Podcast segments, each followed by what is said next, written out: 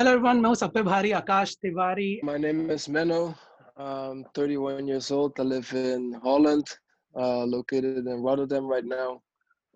I've been breaking since around 2000, 2001. So that means more than half of my life I've been breaking. So this is almost everything I can remember is break. My whole life been in direction of break. I won the Red Bull BC One 3 times, so I'm the 3 times world champ. So that helps me to live from my passion and to realize other dreams. So besides that, I also paint, but not so much time for that lately because I'm also a father of 2 kids, and I run a clothing brand called Men-O-Leisure. That's another big passion of mine. So yeah, that's it, man. One question which we ask to every artist we call in, like every goddamn artist, sports person, everyone who is coming in on a show. As a full-time b-boy, how do you earn and how are you managing your income? I manage my income from judging mostly, teaching, video projects, prize money. Yeah, that's it, man. It's basically everything that comes on your path. You take it with both hands and you make a living out of it. I mean, I'm pretty lucky that I'm signed with Red Bull, so that gave me a lot of stability. So they organized the World Championships called Red Bull PC One. They have a lot of prelims called Cyphers everywhere worldwide.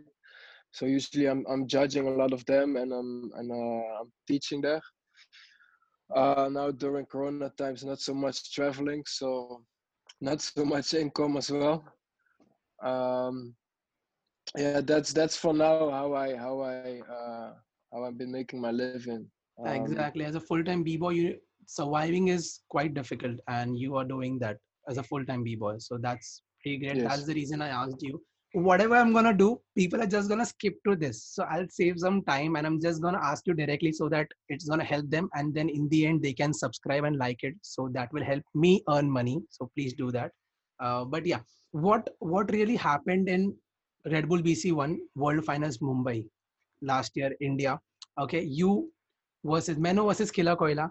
Okay, and can you take me through the first round? Like, can you take me through the, because I know you've been saying this in a lot of interviews, but I really love that staring part, and I want to put that thing in my podcast, like the way you start by staring your opponent.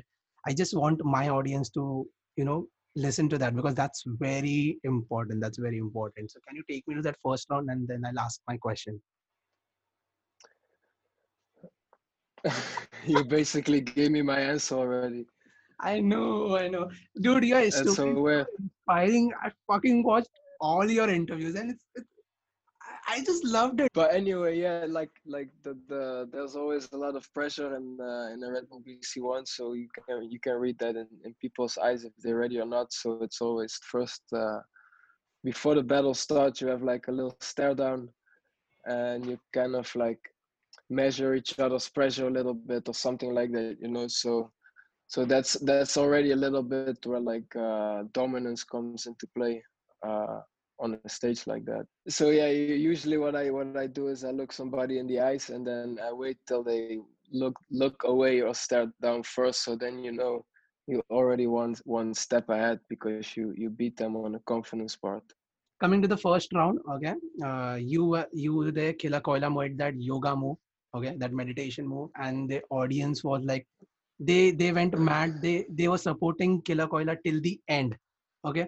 So was there a moment in that battle you thought, oh shit, like something like, you know, taking aback, or you said, no, it's not going to happen. Nothing's going to change me.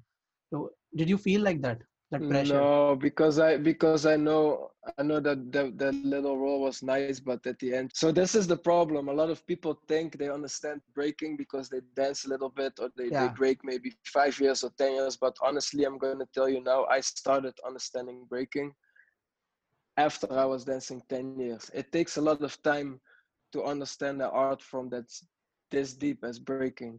Exactly. And there's a lot of people, they think they understand, and there's a lot of people responding for like, gimmicks or like small moves, like crowd pleasing things, you know, I'm not really impressed by it.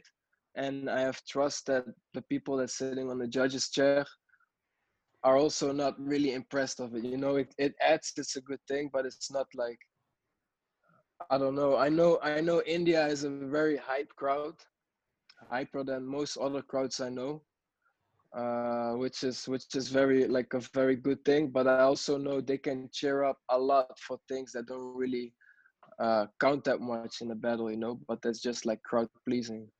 So no, I was not really worried when he rolled back with his legs like this, you know.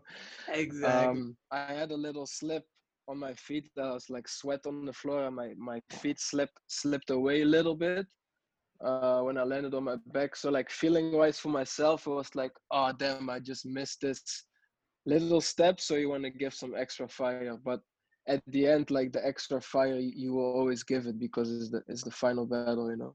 See, the reason is I believe no one becomes a world champion 3 times by fluke. Okay. So I loved your round, and not only the BC one round, I saw the world breaking champion rounds as well, and the previous round as well. I loved it. I was trying to record. I was trying to like pause, take it back, then play it again to understand what's going on and stuff. The teapot move and everything. So what I want to ask you is, this is not my words. These are the people commenting in the Red Bull BC One YouTube videos and stuff, that it was rigged. Why did there was a 5-round thing going on? Because in 2018, Luigi tried going for the 4th round. He was stopped, but Menno did it and he wasn't stopped. It was 5 rounds. Why? So that's what people are commenting. I don't remember Luigi doing that, but I tried the same. If you look at World BC One World Final in Amsterdam, when I battled the wing, I tried to continue too. I think that's when it's really like the battle comes from the inside, you know. If you when you're not done yet, you know, when you feel you can do more, and it's not about those planned rounds, you know. Like, how are you gonna break if you're not prepared the round mentally? Like, what's still left, you know? I want to see. So that was interesting for me that they kept it going in India. They didn't do that in Amsterdam. But I don't know. I don't feel like talking what people say online, to be honest, man. I'm so tired of this. People talking crap, it kind of hurts you, right? You are in the scene for last 2 decades. You know, you're in the scene for last 2 decades. It kind of hurts you, right? I'm doing so much and still. It doesn't hurt me, but I'm just disappointed, you know. And I feel like I don't break for nobody but myself, so it doesn't really touch me. But the way the scene can be sometimes nowadays, with all the people talking and everybody have an opinion online, I don't know. I feel, for me to be able to keep doing this the way I do it, I need to be in my own bubble, and that's why I actually been enjoying break more than ever these last quarantine times, or this corona time, because this was the time when breaking became personal for me again. Exactly. But yeah. Damn. Yeah, that's the reason I was so... I'm not breaking, but I was so disturbed looking at those comments. I just said, I'm going to ask this question for the first time. Until today, I still get messages in my inbox commenting on the photos with friends, Killa Kolya, or fake champion Bumblebee. Hello, fake champion Bumblebee One. Like on a photo with just a friend or something, you know, so it's... I don't know what keeps people busy, you know, but it's just whack, you know. If you don't understand the dance, don't talk so much about it, you know. Like in general, don't speak more than you know. But a lot of people think they know everything, so I guess that's what it is. True. It's only you who can understand the journey and who are living with you, and that's what I actually wanted to clear it out, because, and thank you so much, because I thought you'll be offended answering this question because you don't know me personally, and still I'm asking such questions so frankly and so like on growth. Like the first question, it made you uncomfortable, but I thought that's the first question I need to clear it out, because I couldn't understand why they were commenting such things. So yeah, I the last question related to that thing, you won 3 times. Okay. What do you think people are not understanding, and what do you think that it actually takes for winning, but people are not understanding it? What it takes to win 3 times, and what people understand about it. I think everybody understands that it's a lot of hard work. But I think in general, the thing people don't understand is just my break in general. You know, they just look for big moves, or they look for something that looks shocking physically. They don't see the art of my dance, and I think that's confusing for some people, you know. Like, if you do my round, you cannot describe what I do. And I think that's a good thing. But a lot of people, you can actually describe what they do, and they're very loved by the bigger crowd, because you can see they can understand what they do, you know. So I think that's what makes the difference, you know. There would be a lot of people that would say, like, they see a Picasso, they say, what the fuck is this, you know? What kid draw this? If they don't know it was Picasso, oh, now everybody knows it's Picasso, then, okay, everybody understand this is something. But if you don't know it was Picasso, maybe people would be like, oh, what is this? It's like me, you know, oh, it's just rolling over the floor, you know? It's just rolling around, but they don't see what I'm actually doing. Yeah. So I do also have a lot of people that hit me back up, and they're like, yo, I didn't understand your dance, but now after 5 years and I finally see it, and I can understand why I did not see what I saw back then. And even I understand, because when I was just starting with break, I was really intrigued by other style of breaking too than I'm right now. Yeah, yeah. And people are also commenting like 2007's Menno was better, or he was faster, or something like that. The only respectful video I saw was you and Exhibition Change Battle, you and Flea. Like, there were people commenting, damn, this is OG, this is respect, this is the actual thing and stuff. That's the video a lot of people respected, and I loved it too. That was the only time I could feel that, yeah, people are understanding it. And why are they? Are they those same people who are commenting on the BC1 video, or are they different kind of people? And if they are, then why are they not supporting you in the BC1 video against those kind of comments? No, there's good comments too in the BC1 videos, but I mean, the people that I'm glad that I get love from, they're not the people behind, you know, like this. Yeah. You know, they have other things in life than commenting on videos. I never comment on videos. Like I comment for my friends, to show them love if they did something dope, but I'm not here to like comment everything all day, you know. And same for people that's doing what I do. That battle, like, Flejo is a good friend of mine, and I told him before I went to Montreal, I was like, yo, let's do this training battle. Like, I want to have this conversation of dance with you, and not just in a competition, like 2 or 3 rounds, but really like a long talk, because I really respected this dance. And then we went from there, and we decided to upload it, but it was more like a private thing. Mm-hmm. So that's when people see this is something real, you know, it's from the heart. It's not just some competition set up, flashlights and fans around screaming, and after crying on the internet about who won or lose, you know. Can I ask you this question, that how do you exchange words while just moving, like you and Flejo? Like, how were you talking? Like, you both were exchanging moves, okay, but how was that a conversation? If you could explain me, if I know it's kind of difficult, but I really want to know. Well, he's doing certain movements, and then I have movements that match that movement, so that where I answer his movements. And you know, I think that battle was like maybe 30 rounds. I don't know, it was a lot of rounds. Okay. So at some point you need to really dig deep in your memory, and then you see Flejo doing something, and his movement reminds me of something you didn't do yet, and then you respond with that. Oh, you still have something to say. I have this. Boom. Then the next one come. Oh, I still have this one. Now we go into power moves. Then we go there. Then, so it's a little bit. It's not like rounds. Like, there's no pressure in the rounds. Like, you need to. Like, if you would see BC1 rounds, there would be just people screaming and yelling, if you know what I mean. Yeah. like screaming how good they are in like a really short amount of time. You're like, bah, bah, bah. Like we didn't break like this every round, you know, it was more calm.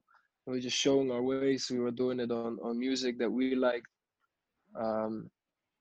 So I think that's when something becomes a conversation, you know, more than just showing off to each other, you know. No more serious talks, okay? Let me ask you some fun questions. This is named by me as like shitty stuff, okay?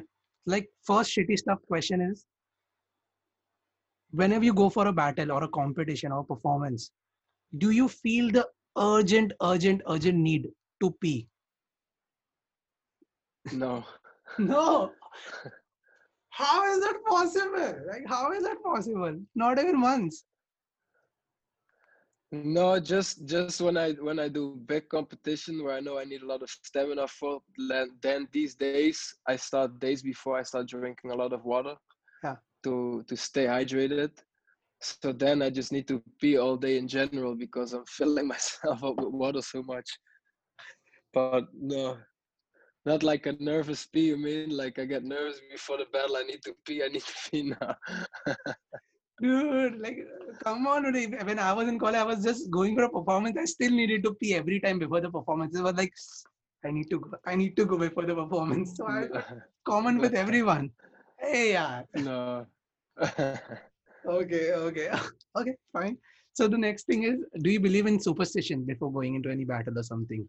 Like, you know, doing a cap, something like this, or maybe pulling up your pants or some other thing. Do you believe in those superstitions? I don't know if that's something to believe in. It's just a thing you do, right? Slapping your legs, jumping, like dancing, you know. Yeah. Getting your mind ready. Visualize what you're gonna do in your head. Breathe in, breathe out. You know, just like get your body and your mind ready for the battle. Oh, okay. But so it's not something like I always do. Damn, I've never been so wrong in my entire life. I thought you would be doing everything, whatever I say, but yeah, shit. Okay, this is a very special question for me because I got connected with this question a lot. You're a painter as well, and one thing you said in one of your interviews was you believe in abstract things. Okay, you never think when you're getting into a battle or when you're doing something or when you're painting something, you never think, you just start scribbling or you just do your own thing and it gets connected in the end. And that's what abstract is. And you've always believed in your abstract. When did you felt and when did you started believing in your abstract? No, whatever you are doing is right. I think that was the straight when I started breaking, maybe within the first 2 years. I did realize on an early age that compared to the kids I was training with, they learned stuff like backflips or roll back to one hand. They would learn it pretty quick. And I was not that kid that would learn that quickly. But I loved it so much that I would create other stuff. And actually because of breaking, I found out my abstractness, my creativity. Because everybody rolling back to one hand, I could go to one hand, but not from a roll. So how I'm gonna make that still look cool, you know? I have to find another way. So the fact that I was not that physically talented, that forced me to be more abstract. So it started really naturally. It was never really like a thought, like as a kid, you don't think like, I'm gonna be abstract now. I probably didn't even know what the word meant back in the day when I started breaking. But it just happened that way, you know. Okay.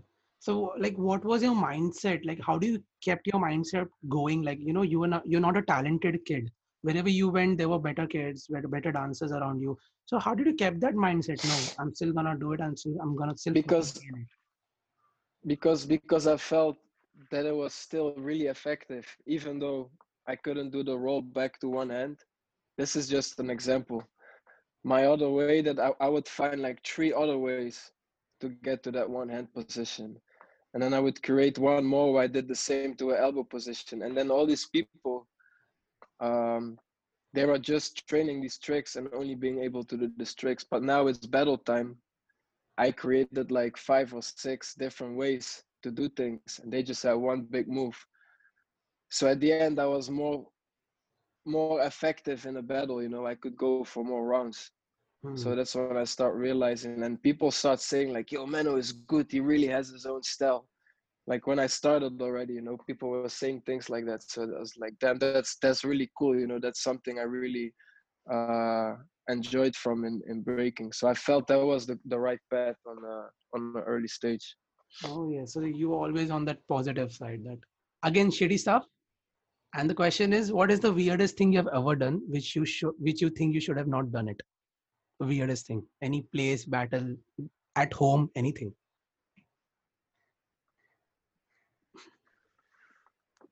Doing this interview.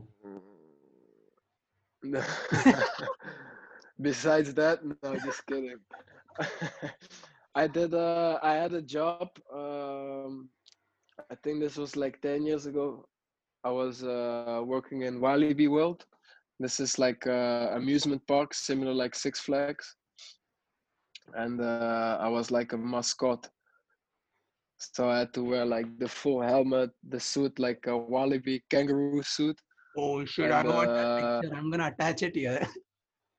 And I had to play air guitar, like fake guitar, because we were like a band. We were like a rock band of crazy animals. And then I had to even like dance the choreos, and I have to play back the sounds, because there was like a brace inside of the helmet. And then if you would do this, the mouth would speak.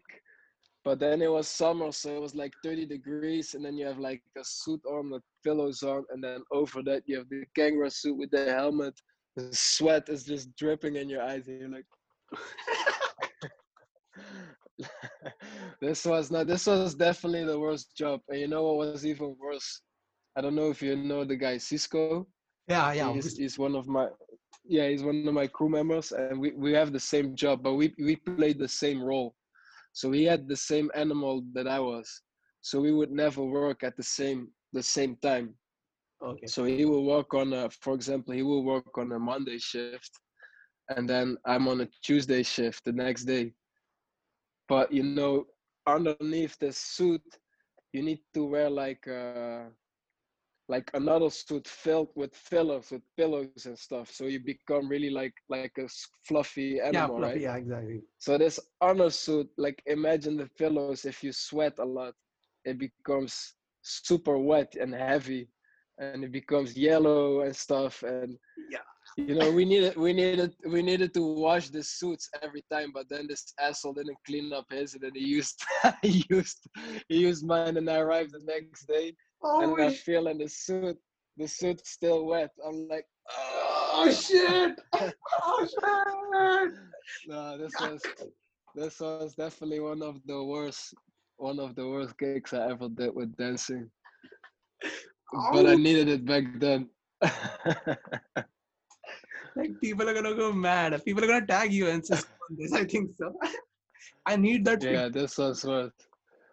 Yeah, sometimes when you arrive like early morning, and this was far up in the north of Holland, so I had to travel like 3 hours to get there, which is in Holland standards very long. I know in India that's not that long, but in Holland that's like going to China.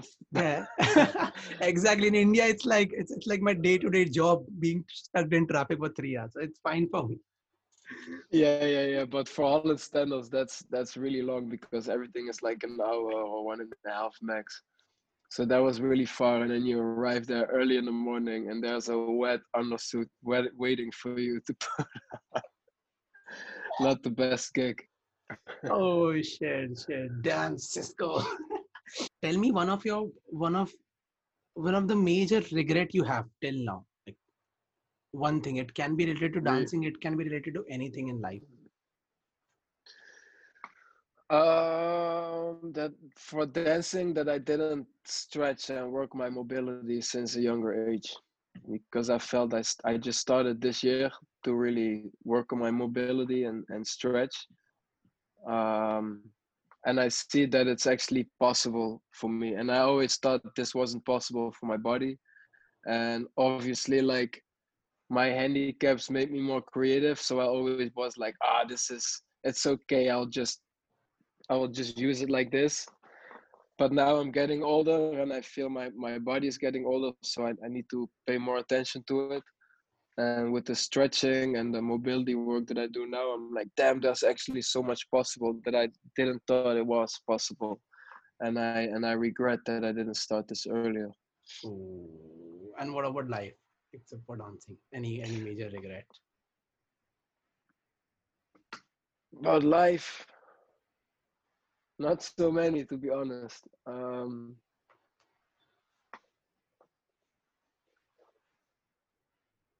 I could have paid a bit more attention on school, I guess.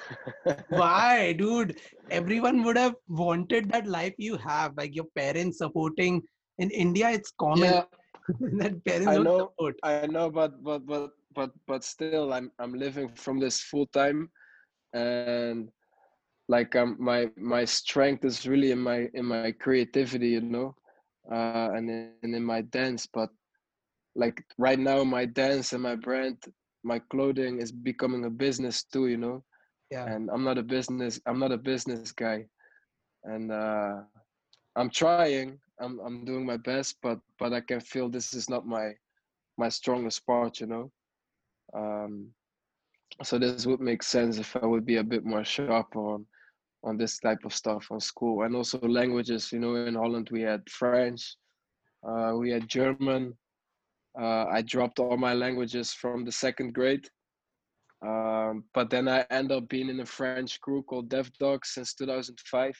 I'm having a lot of friends who are French, and I'm like, damn, why didn't I choose French? You know, I would never think I would travel that much when I was still in school. Yeah. So like on things like that, I would like, I should have starting my driving license earlier and stuff. Oh shit. But no problem. I think so. This is the best thing you are having right now, and figuring out. I think you're gonna be the one of the best in the scene who has his own business and is running it, because how much I am looking at it from outside, like the things you are doing to build your brand. It's amazing. It's amazing. And thank you, man. Yeah. So, okay, I'll give you one just random circumstances. Okay, from India, there are a lot of people who love breaking. Okay, and right now people are doing full-time breaking as well, like you. But it's common that after your college, you need to do a job or you need to do something to survive. Okay, and that hampers your dancing and stuff. So, and then people have interest in breaking, but they lose. Like they are not a full-time breaker in the end. So is it possible for a 9-to-5 job person to do breaking or to be into like to be competing in such massive competitions, or no, you need to take that risk? You need to take that risk. Well, it's possible, but don't get a girlfriend then. Not gonna share this, right? You're not gonna share this. No, you can share. I mean, it's possible. It's all possible. But yeah, you need to really like spend your time wisely. I mean, I'm a full-time dad. I have 2 kids, and I do this full-time. Yeah. So if that's possible, you can also have a 9-to-5. If you have a 9-to-5, you can still train every day from 7 till 10, and I think 3 hours a day is a lot already. Yeah. So it's really a matter of how do you plan your time and how deep are you willing to sacrifice. I mean, like my lifestyle, there's not much time left to play video games or go hang out with friends or just do nothing in general, you know. There's always something to do. But I think if you really love what you do, then it doesn't feel like something you need to do. It feels like it needs to itch. If you have a full-time job and on your job you're already training in your head and you can't wait to go train, and you've been having this feeling like forever and it's getting stronger, then yeah, you can do it. But if you're at your job and you feel when you come back home, you need to push yourself to practice, that's not the motivation you need. You don't need to motivate yourself to push there. It needs to come from the inside, you know. It's like an addiction, you know, to go train. You're like, I worked all day. I need to train now. to just release it, not just to do it, and not training because you wanna live from dancing. Like, train because you really wanna get the best version out of yourself in this art form, instead of just I don't know, training to get fame or get a full-time b-boy. I'll be like, this looks more nice than working. They're traveling and you know, it's, I think like, to become a full-time b-boy is something that happens to you. It's not something you choose to do.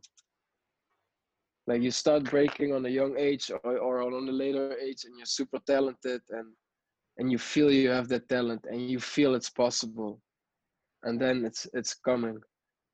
You know, if you have that trust and you have the motivation and the time to push it through, then it's possible. But I think it's hard to find the motivation if you're not motivated like that in general, you know. Yeah. Then if you have that and a job, then it's gonna be really tiring, I think. True. That maybe that's what people don't understand. And one more thing, there's many ways. So I think to add on this, there's many ways to live from breaking, you know. You can really, like, some people are good in battling, some people are good in teaching, you know. You can set up, you can focus on the next generation. You can really work, put your energy in teaching people, set up classes. You'll earn money, you know. It will take a lot of your energy to train for yourself, to become the best or something. But I think it's also very rewarding, and also you got more structure and income, and then you got the showbiz, you know. You got theater. That's the modern dance world is really hungry for the influence of breaking. There are so many side routes on breaking that you can take, you know. And in general, if you love breaking that much and you have a full-time job, try to make a link somehow with your full-time job to your breaking. Somehow those paths should be able to cross. If you're into videography, or like you're into podcasts or photography or clothing, managing people. Like, if you're into management, try to become the manager of the best dancer in India at that moment, or the best b-boy, you know. Like, accountant, if you're into accountant stuff, like, help out dancers to fix their paperwork and stuff, you know. Become that guy, you know. Like, you will have your network in dancing. All the dancers be like, yo, that guy is cool. He's a dancer too, and he's helping me with my paperwork. Mm. How many customers will you get? A lot, because of dancing, but you're still an accountant. So I think, you know, like, this breaking scene, the network you've been building up with your friends and the community, this is something very big. And I think you can apply it in a lot of different jobs. So just try to put these two things closer together, I think. You just need that drive, and then you would be able to figure it out. People, yes, miss that thing. Shit. Oh damn, that was a great answer. Shit, coffee motivating. And yeah, that was a lot of motivation. Thank you so much. Thank you. Were you so mature since beginning, or like now you're 30 and you've learned a lot of things? That's the reason you're saying these things. Oh, I don't know. I guess.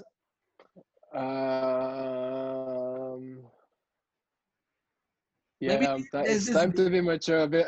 There's the father in me now, you know. Yeah. I always been a very composed, controlled person. Oh.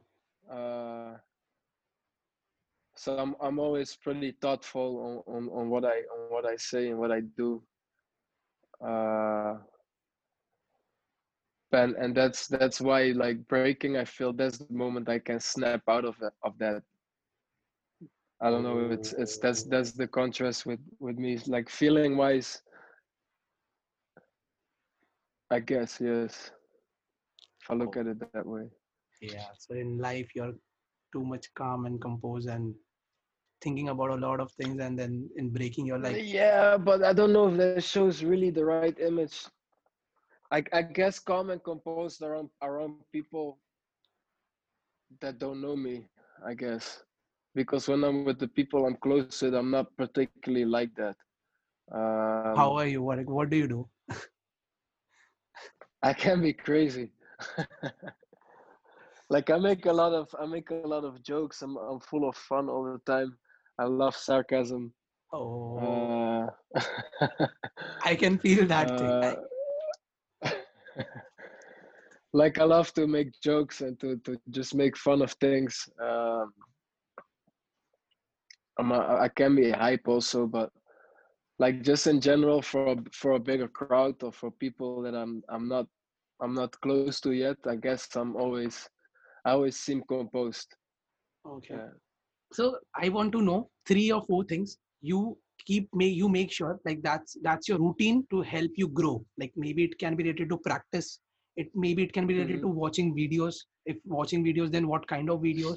You know, like whatever you consume or whatever you do, that subconsciously enhances your art form. Always digging for new music. And new music, I don't mean music from 2020, but I mean like you found music you never heard before, so you can go back to 1950 to find new music. You know, really go on a research. If you are a young person, listen to music all the young people like, but what are those people listening that making the music you listening, and what are those people listening? What they are listening, you know, like go back in time, understand the musical journey, start to appreciate and move different on different music types, not just hip hop, like discover jazz, discover rock, search everywhere for crazy sounds. And I think music is really a big push in everything you do. It can set your mood. I wake up with music, I go to sleep with music, you know. I think this is a very big ad. Besides that, I think just always try to be uncomfortable when you train. Oh, yeah. Don't just do what you already do. Try to be a beginner again a lot. I think that's a very helpful one. Things that I subconsciously do.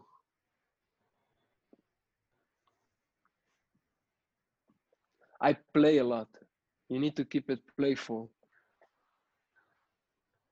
Like with your movement, if it's your movement or if you make art or anything you do, be very playful with it. Don't just do what you do seriously. Also do it with a lot of fun. Be very, like, embrace your mistakes. Because I think, and if you make a mistake, whenever it's in drawing or in dancing, that's when something spontaneous happens, and that's when you can actually create something out of it. So yeah, embrace your mistakes. Take time for yourself too. I think it's good to have people around you to train with, but you also need some solo space sometimes to train. And this is very good for the mind. Learn to train by your own. And I think this will also teach you how to be motivated from yourself, so you're not depending on other people. Are you, bro, you going to train? Are you going to train? No. Are you going to train? No, I stay home. You know, there's a lot of people like this. Nobody's training, so I'm not training. Oh, yeah. Like, no, you training anyway. Got it. So you've been breaking since last 2 decades now. Okay. What do you think has gone missing? What's missing now that you wanted, but maybe you are not finding it right now in the whole scene? What you had in past and that's not there in. Oh, right what now. I had in the. Oh, okay. I didn't get that. Yeah. Good music and battles. Because now all the events have have live streams, and all the music need to have the rights. So this is a big disappointment. This is hard for me, you know. The music is very flat sometimes. Oh, got it. Yeah, it's hard to really feel it sometimes. Okay. And I think back in the day there was more. It was more about the event than about the winner. And now most events is really about competition more than over just the event. You know, people go to an event, they lose first round and they go home. That's not what, you know, it's not this, the mindset, you know, you should have. Yeah. So I think that that vibe was a bit better before. But magic and vibe is missing. Okay. Yeah. Yeah. So tell me one thing you have kept constant for you, so that helps you in winning those battle or those competitions or anything you do, like that one thing you make sure that you should be having it or you should be doing it. What are the things required? Like everyone would be asking you, like, what are the things required for winning? Like, that's not something specific. You can't define it. You will do this, this, this, and you'll win. But what are you making sure of that you'll do that one thing or always? Be really dedicated and train hard. It's actually quite simple. Just train hard. It's really train hard, but also train effective. Train in a smart way. Train your mind. Train your material, your body. Just be really dedicated in preparing yourself. I guess that's the only thing that matters for me. If I don't need, I cannot use any distractions. When it's like, okay, next month BC1, I will go in a tunnel vision, and practicing becomes more important. So I just set it as a high standard to spend time to go work out in the morning, break in the evening, stretch in the daytime. You know, I make it really watch my diet more, you know. I think that's also a thing, like your food is really important. So you make sure you keep on watching your training as well as your body, both. Like there are a lot of people who don't all the time in general. And I think this is in general, you know. I practice with this mindset the whole year actually. But then when it's a battle, it's more obvious. When it's before competition, it's more obviously. Then I can be more clear to my wife. Like, okay, at this battle, then I need to train here, here, here, and here. So I can plan it out a bit more. But I think you should train all the time. Like you need to be ready anytime, any day. Yeah. And at the same time, don't always train with the intention of winning a competition, but train with the intention of becoming a better dancer, create more material, create, enjoy. And then when it's closer to battle season, then you just start structuring your stuff more. That was deep. Oh shit. It took me a second to, you know, look at it that way. I was like, create, and then structure it. Oh shit, that was kind of deep. I loved it. Okay, so again, you've been doing breaking for 2 decades. What are the things you look in future about breaking? More brands coming in, less of crew battles, or what are your predictions? Olympics, or like what are your predictions? You think that now after 2-3 years, breaking is gonna be like this? I think I hope breaking is gonna get bigger and bigger, and it's gonna open up for a bigger, wider audience.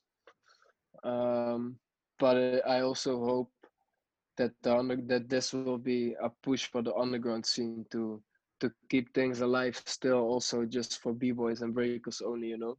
Yeah. So I think the breaking scene will become, I don't want to say divided because it's basically the same thing. But you're gonna have 2 different platforms, I think. Okay. One will be more like the underground, the b-boy one, the breaking one. I don't want to leave out the b-girls. And then you have the Olympic one, which is more like based on sport. We can open up opportunities for people to to do what they do, you know, and to make a living out of it, and to represent their country, and etc. And by then, hopefully, more brands will jump in, and we can start like sponsor deals, not just with Red Bull, but hopefully with Nike or Adidas, you know, Stussy, or big street brands. Men-O-Leisure.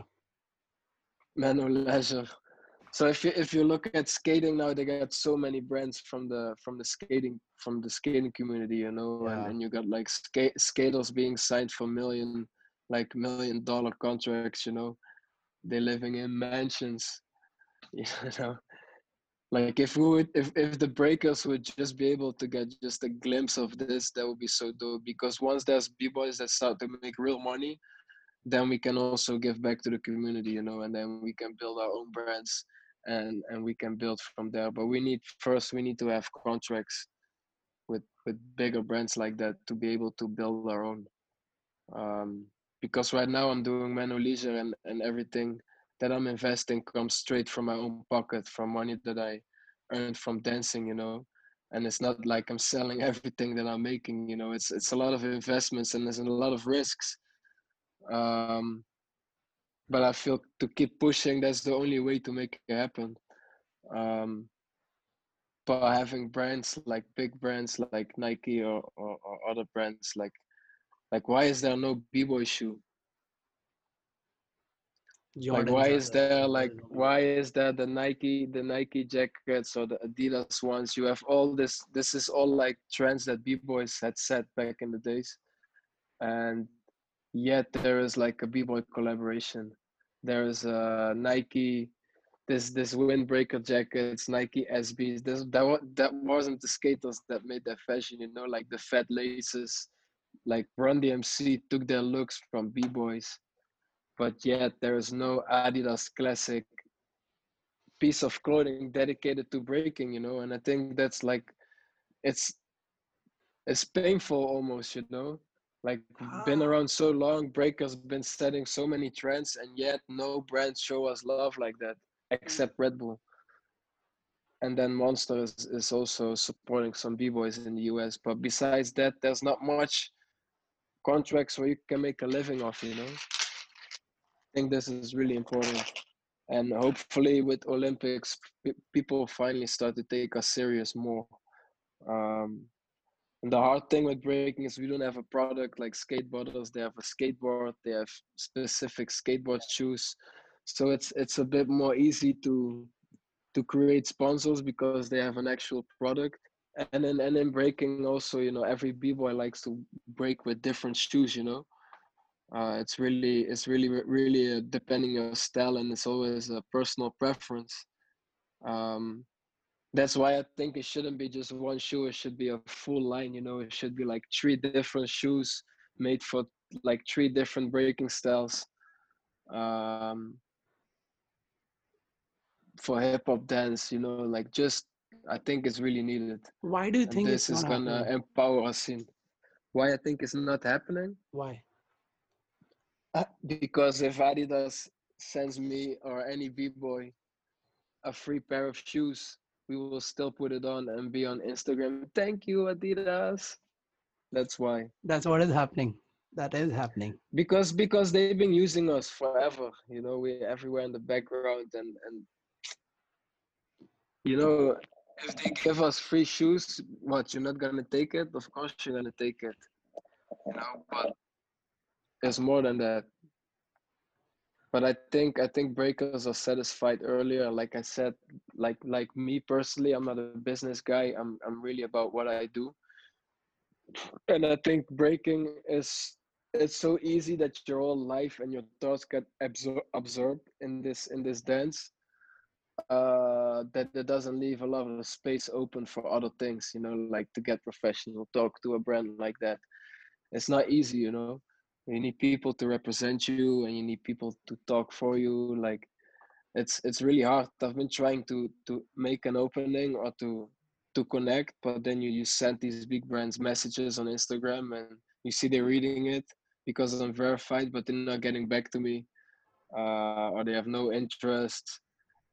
And it's just not, it's really difficult, you know, like also to speak about yourself, you know, like, hey, my name is Menno, I'm the world champion of breakdance. Like you go on Instagram and like every well-known b-boy is multiple world champion, you know. It doesn't mean if they win Red Bull BC One ever or not. There's people they have like 13 times world champion. I'm like, holy shit, 13 times, bro, what the fuck did you win? But, you know, like everybody is promoting themselves, you know, what's the difference of me saying I'm a world champion? But then everybody else on Instagram is multiple world champion. So that just takes the value away also, you know. Everybody can say they're a world champion now because they won an international event once or twice or three times or 13 times, or they count every international event like a world title. I don't know. But this is just what makes it hard, you know. People don't take it serious. Yeah, it's the market is still too small, and I don't know. Okay. I mean, if you can have people do it for free, like if Puma wants some guy to spin on their head in a commercial, and I would ask a crazy amount of money, which I fairly deserve to be in a video. But then there is I don't know, like a random b-boy from another place that will do it for a free pair of shoes. Doesn't make any difference for them who's spinning on their head, you know. So they still see everything as like breakers. They don't see like me. They don't see me as an athlete. They don't see me as an artist. They see just break dancers, you know. That's what I think. Yeah, got it. So that's it. Thank you so much for, you know, just answering a lot of my questions. One thing I want from your side, that's authentic review. Like, how did you feel? Like, tell me honestly, because it would help me to improve. Like, how did you feel this podcast? Podcast was cool. I just thought in the beginning it was a lot about the hate comments and the Killa Kolya, and I wasn't expecting it. Like, just woke up and started talking about Killa Kolya and why did I win and why did I lose, and I was like so tired of it, because for me it's not like I really think I won, and I know the people that understand breaking the way I do, like, agree with it, or they say the same. Like, if you watch the video, have you seen the one of Smurf, his podcast? He has one where he reviews me versus Killa Kolya. It's called, what's this called again? Break. I'll send you the link. I'll find it and send you the link. But that shows also his vision that, like, it's like, but yeah, in general, I think the podcast was cool. I don't think it's really good if you ask a person to, if you already say the answer, like, can you answer this question like this? But I really love that staring part, and I want to put that thing in my podcast, like the way you start by staring your opponent. I just want my audience to, you know, listen to that. Like first you're like, there's just going to be a casual conversation. And then you're like, can you answer this question for me? Because I just really need to have it. No, but I think it was cool. No, I know.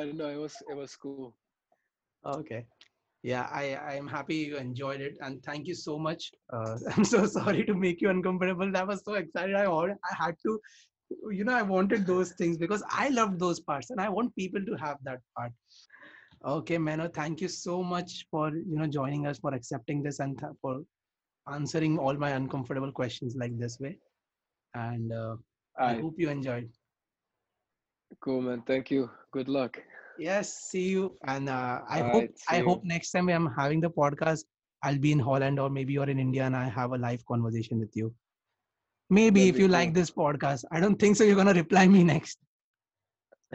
Oh, hit me up next time. For sure. That's cool. For sure. All right. Thank you so much. Cool. Bye. All right. Peace.